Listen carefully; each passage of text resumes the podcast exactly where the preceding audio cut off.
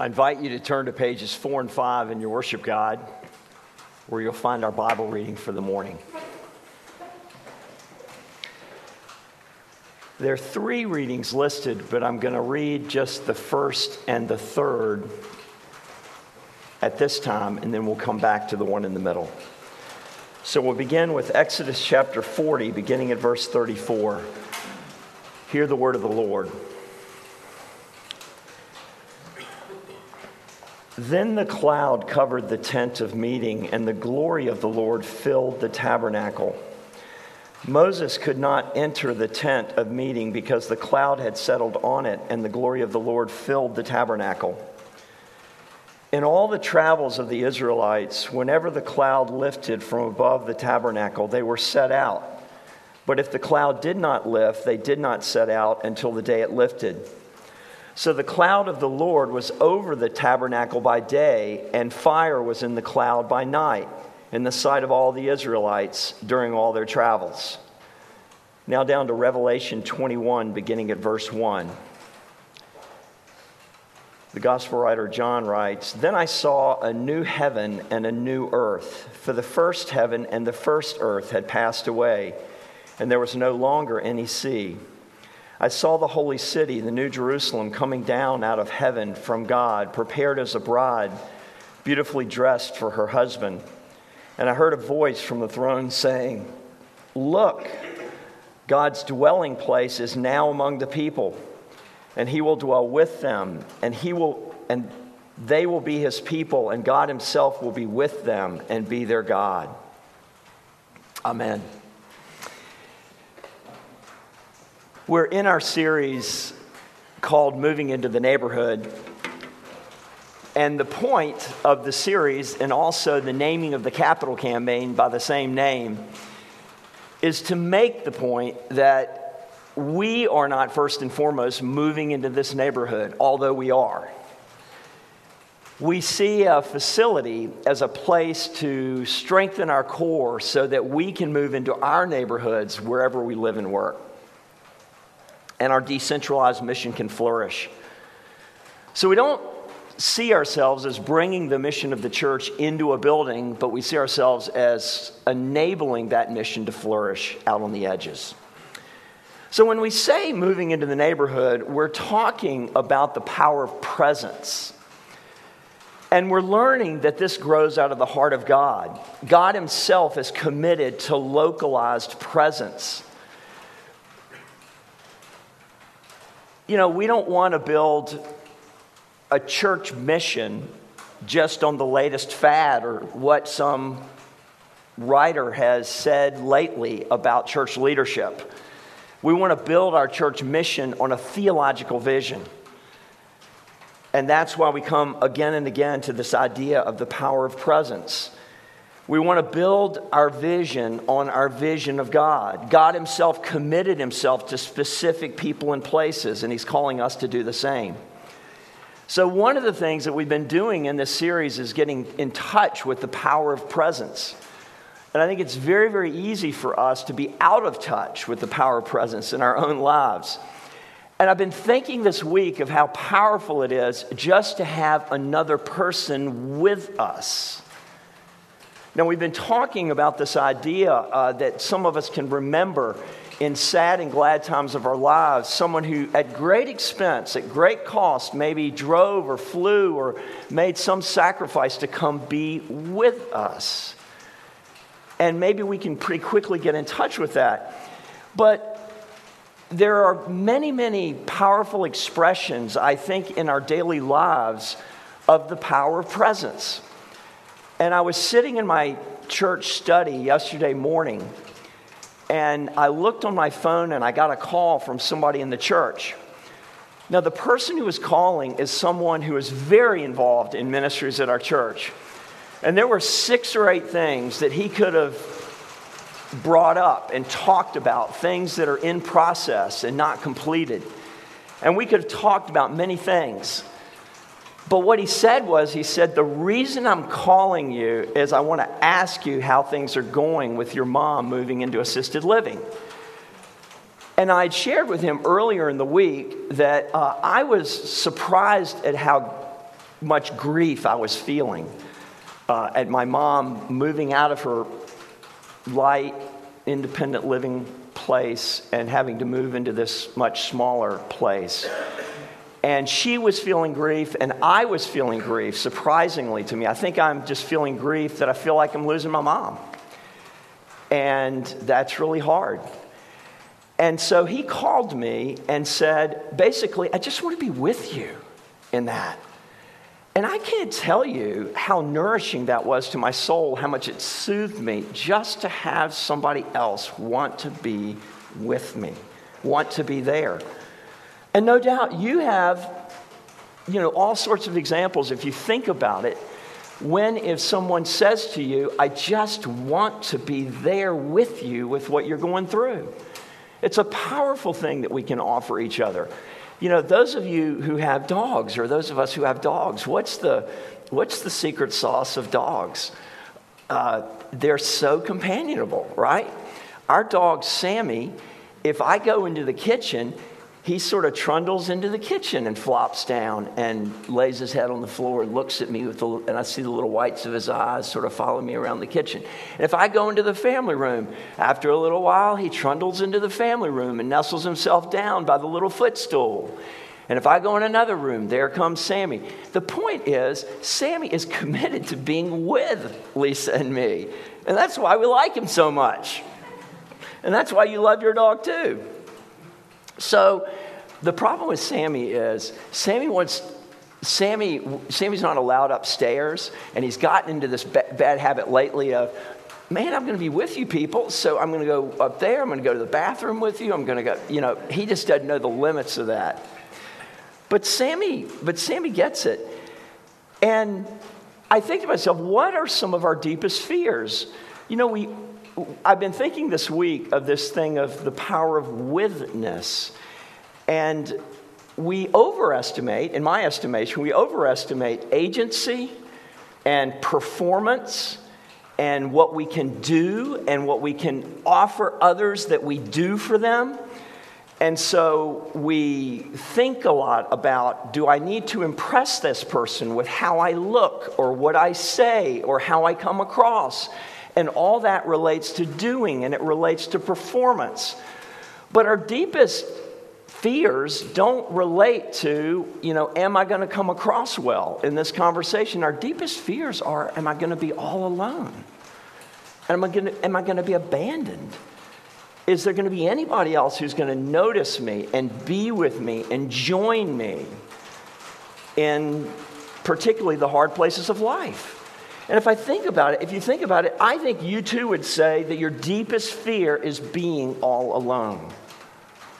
I actually had somebody talk to me this week about the, his fear of being abandoned and an event that had triggered that, that fear of abandonment. And so moving into the neighborhood is, is about the power of presence. And we're, we're learning that it doesn't start with us. You know, moving into the neighborhood is the Missio Dei, and that's just a Latin phrase for the mission of God. It was something that God started, and now we get to join. So, what we're going to learn today is that 2,000 years ago, uh, God moved into the neighborhood through His Son. And now His Son is moving into the neighborhood through us, the church. That's the way the thing is set up. So, last week, we read this Exodus 40 passage and we arced back to how God's presence was disrupted in the garden. The rebellion and the sin of the people of God created an unrighteous people, and an unrighteous people can't be in communion with a righteous God. They become like magnets that repel each other. You know, picture the magnets, and if you turn them one way, they, they repel each other. And we talked about it was the grace of God that the Adam and Eve were banished from the garden. So this week, we, so we've been seeing that God begins in the salvation story to restore his presence with his people. That's a big part of the gift of salvation, is that God is working out how he can draw near again. And this week we said we wanted to arc forward into how God's presence uh, is part of the salvation story and then becomes part of the mission of the church. So, Exodus 40, 34, look with me in your worship God. It says the cloud covered the tent of meeting. And we this is this is a bit of review, but what was the tent of meeting? The tent of meeting was basically a traveling house of worship. And we're, we're sort of like a tent of meeting today. And they would have been, you know, they would have been in the rain and they would have heard the rain coming down on the tent, but that would have been the place of worship. And Israel was a, was a tent nation. There were a caravan of tents in the Exodus in the wilderness. And so you picture that God comes to Moses and he says, Set me up a tent. I want to be, I want to have a place with my people. I want a tent too. And it was, it's kind of hard to imagine that, that God was becoming local in the midst of his people, and he kind of came in the same way that they were living. They were in tents, and he was in a tent. And it's really hard to work that out in a way. And so it almost seems like a story or a fable that it says the glory of the Lord settled on the tent in a cloud. And we learned about the Shekinah glory, and it was probably gleaming on the inside of the tent. And I don't know quite how that looked, but what we're meant to see is that God is trying to work out drawing near to his people again. And the, you know, the significant thing here is that God was pitching his tent with his people. And we're seeing God's commitment to place. And it all goes back to the covenants that God had with Abraham and Moses when he said, I'm going to commit to you people and I'm going to commit to taking you to a place called the promised land. So we talk around here just about owning local. And one of our greatest needs is to fall in love with the people and places around us. And all of that just sort of ties back to this God who was trying to restore his presence with his people and commit himself to them and to be with them. And so the tabernacle is God owning local. It's the beginning of the restoration of his presence with the people. And so fast forward now to Jesus coming into the world and we know that when Jesus was born at Christmas, we say he is Emmanuel, which means God with us. And we've been saying that a faithful translation of John 1:14a is the word became flesh and blood and moved into the neighborhood. So the gospel writer John probably had Exodus 40 in mind when he said that the word became flesh and he pitched his tent he pitched his tent by becoming flesh. He tabernacled uh, right there among humanity. And that was the way John was describing Jesus coming into the world. And we know Jesus understood himself to be the temple. He tied himself back to Exodus 40 also. Because he says in John 2:19 when the Pharisees are trying to kill him, he says, "Destroy this temple and I will raise it again in three days. So, do you see what's happening? It's temple, temple, temple, but there's more. I, I, included this Revelation 21 reading, which is John's vision of the second coming of Jesus. And John says, Then I saw a new heaven and a new earth, and I heard a loud voice from the throne saying, Look, God's dwelling place is now among the people and if you read more of Revelation 21, you'll see there's this description of how the new heavens and the new earth are going to be constructed. And it sounds, it looks like a building project. And you go, that seems out of place. But then you go back to, to First Chronicles and you look at how Solomon was directed to construct his temple in Jerusalem, the permanent temple now and you find out the instructions are much the same. And the central piece of it was that the new heavens and the new earth would be a cube. The dimensions equaled a cube.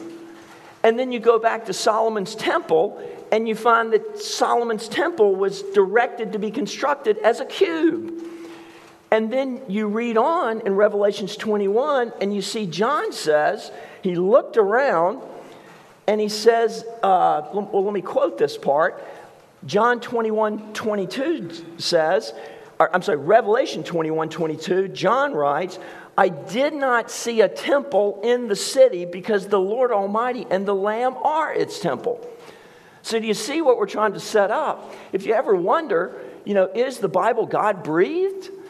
Or is this thing just a random collection? I think when you see these themes that are threaded together so consistently and congruently, and the authors are separated by thousands of years in history, you go, oh my goodness.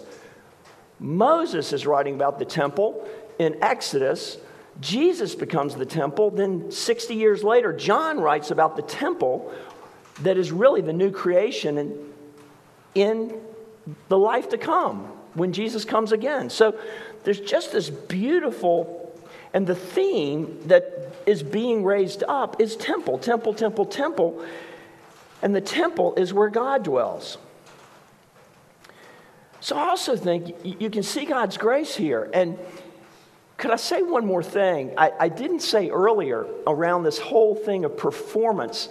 I think when we lean into the power of presence in our lives, we are getting in touch with the gospel. Because to the extent that we only value what we can do and how we can perform, then we've seen ourselves as having value only according to those things.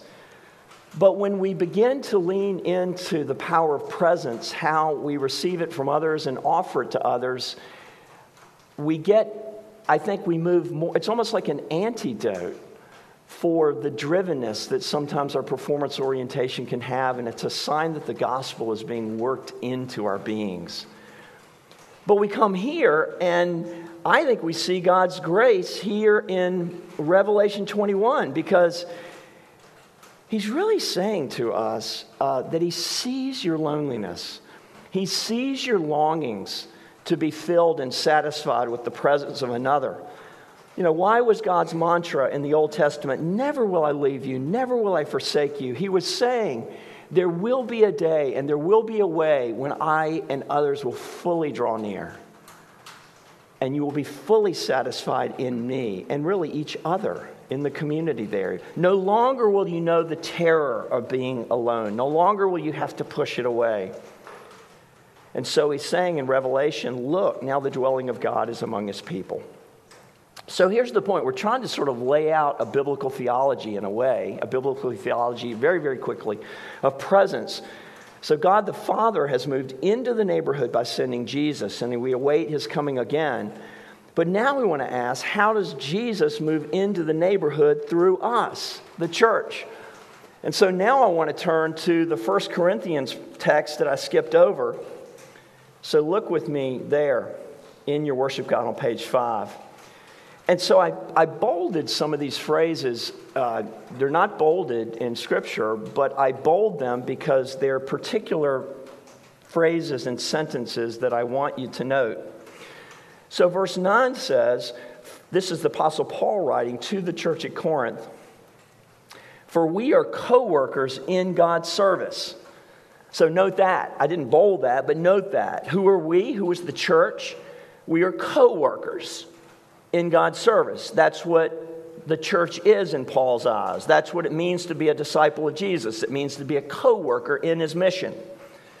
For we are co workers in God's service. But then he, clarifies, he qualifies that. He says, uh, You, church, are God's field. Now, this goes back to an illustration Paul has just written about where he says, I planted, Apollos water, but God brings the fruit. So he's charging the church to be involved in Jesus' mission in the world. But he's saying your role, in a sense, is very limited. He's saying, We'll have a role, we plant and water, but it is God and God alone that brings the fruit. Then he moves on and he says, And you are God's building, church. And this is what he wants us to see. Now, here Paul begins to describe how Paul's great concern is that the church knows that Jesus is the foundation of the church. And in chapter 1, he says there are all, other, all sorts of other philosophies around, all sorts of other types of wisdom. And then he says, We believe in the foolishness of the cross. We, church, believe in the foolishness of the cross. The foolishness of the cross is the wisdom and the power of God. And then he goes on to say, in the part I'm not reading here, if you build the mission of the church on anything else but the foolishness of the cross, then you've built it on, on, on, on straw and hay and stubble. You've built it on something that will not last. And so the application there is the church isn't a place where we have many, many sources of spiritual wisdom. It's not anything goes in terms of we might pick up a little wisdom here and pick up a little, we'll read a book here and listen to a podcast there and listen to a blog there. It all has to draw back, in Paul's mind, to the life and the mission and the ministry of Jesus. He says, if it does not draw you back to the cross, then it's not, the church has lost its foundation. That's Paul's point. So then he goes on and he, sa- and, and, well, and he says, The cross is foolishness to those who are perishing, but to those who have been saved, the cross is the wisdom and power of God. That's the Apostle Paul. But now I want you to jump down to verse 16 in your worship God, and it's bolded there. And then he says, he's building on this, and he says, Don't you know that you yourselves are God's temple? Okay, remember, some would say temple in Eden portable temple in Exodus. Jesus is the temple. All creation is going to be the temple.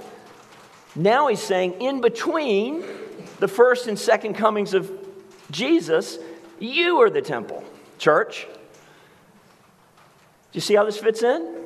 You are the temple. Now, I, I'm overwhelmed at where to go from here. There's so much. But let me just begin, begin that process. So Paul says, Don't you know that you yourselves are God's temple and that God's Spirit dwells in your midst? Now, it's important to know grammatically, he's not talking about individuals here. Now, later he will say, Your body is the temple of the Holy Spirit, but here it's plural. He is saying exactly what Brooke said. She said, Where two or three are gathered, there I am in your midst. So he's saying there's power in people who have received Jesus by faith coming together, the Spirit is specially present in our midst. And that's why it's important for us to come together for corporate worship and to come together in small groups. There's something more of the power of the Spirit that is in, at work when we are together. And Paul goes on and he says, well, he says this so many places. He says in 2 Corinthians 13 5, Do you not know this about yourselves that Christ is in you? Now, this is union with Christ, and it's his drumbeat in all of his letters. He is saying, when you receive Jesus by faith, the Spirit of God comes into your life, comes into your heart and soul. The Spirit of Christ convicts you of your sin, ministers to you the grace of salvation, seals in you the hope of that salvation and the spiritual inheritance that is yours, all of that is at work blessing you and nourishing you and establishing you in your new identity in Christ. You are now a new creation. The old has passed away and the new has come. These are Paul's themes. And he is saying, really, that you can take the rest of your life to sort of unlock the mystery of that.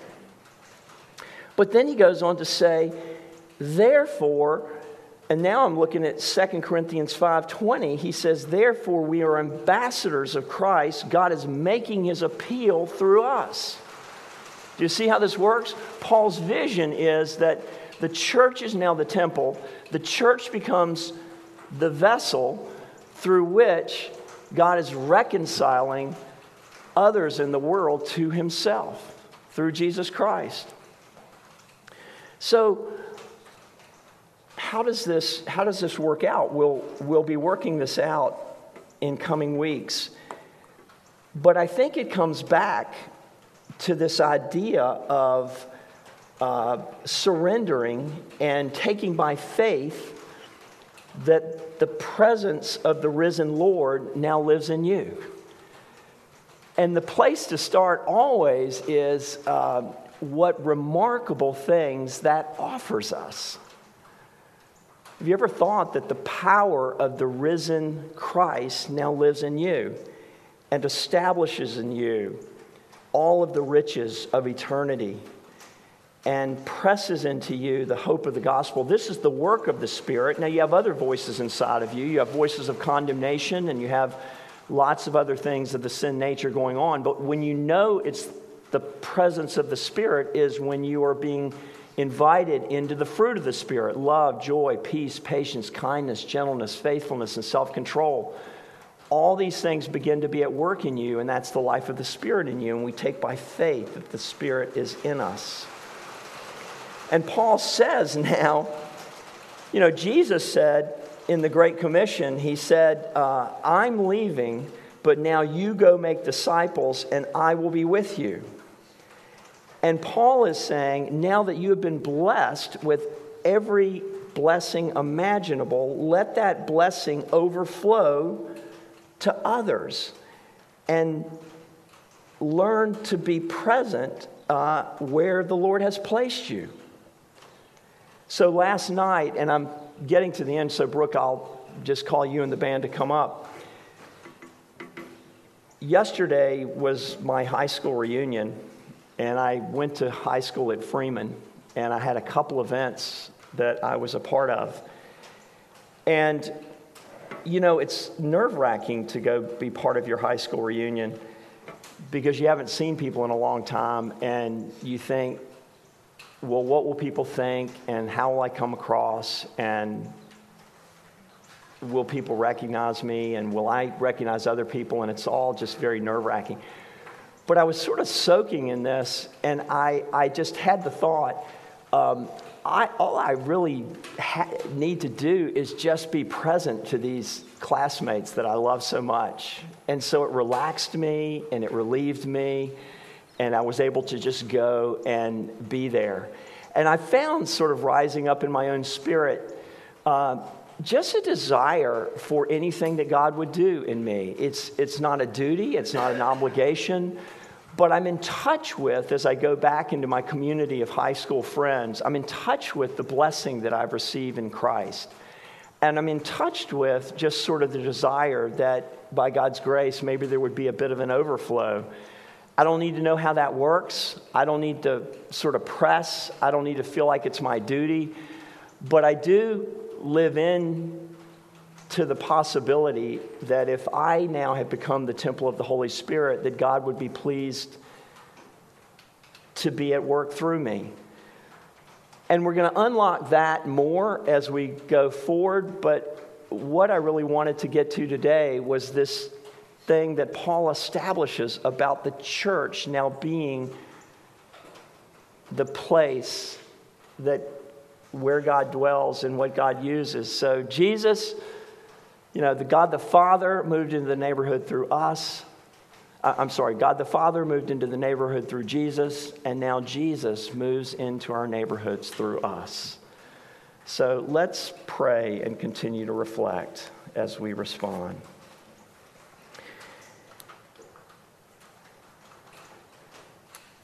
Father, scarcely really do we know the blessings that we have received in Christ Jesus and the hope of the new creation and the guarantee, really, that we will be a part of that, uh, not through anything that we have done, but uh, by the faith that you have given us and by the grace that you extend. And we really long just to receive your vision for the church as co workers in your service and I pray you would uh, kind of free us or relieve us from any wrong notions of that, but free us to be everything that you intend our church to be as we have the opportunity to move into our neighborhoods all over this city as well. And it's in Christ's name we pray. Amen.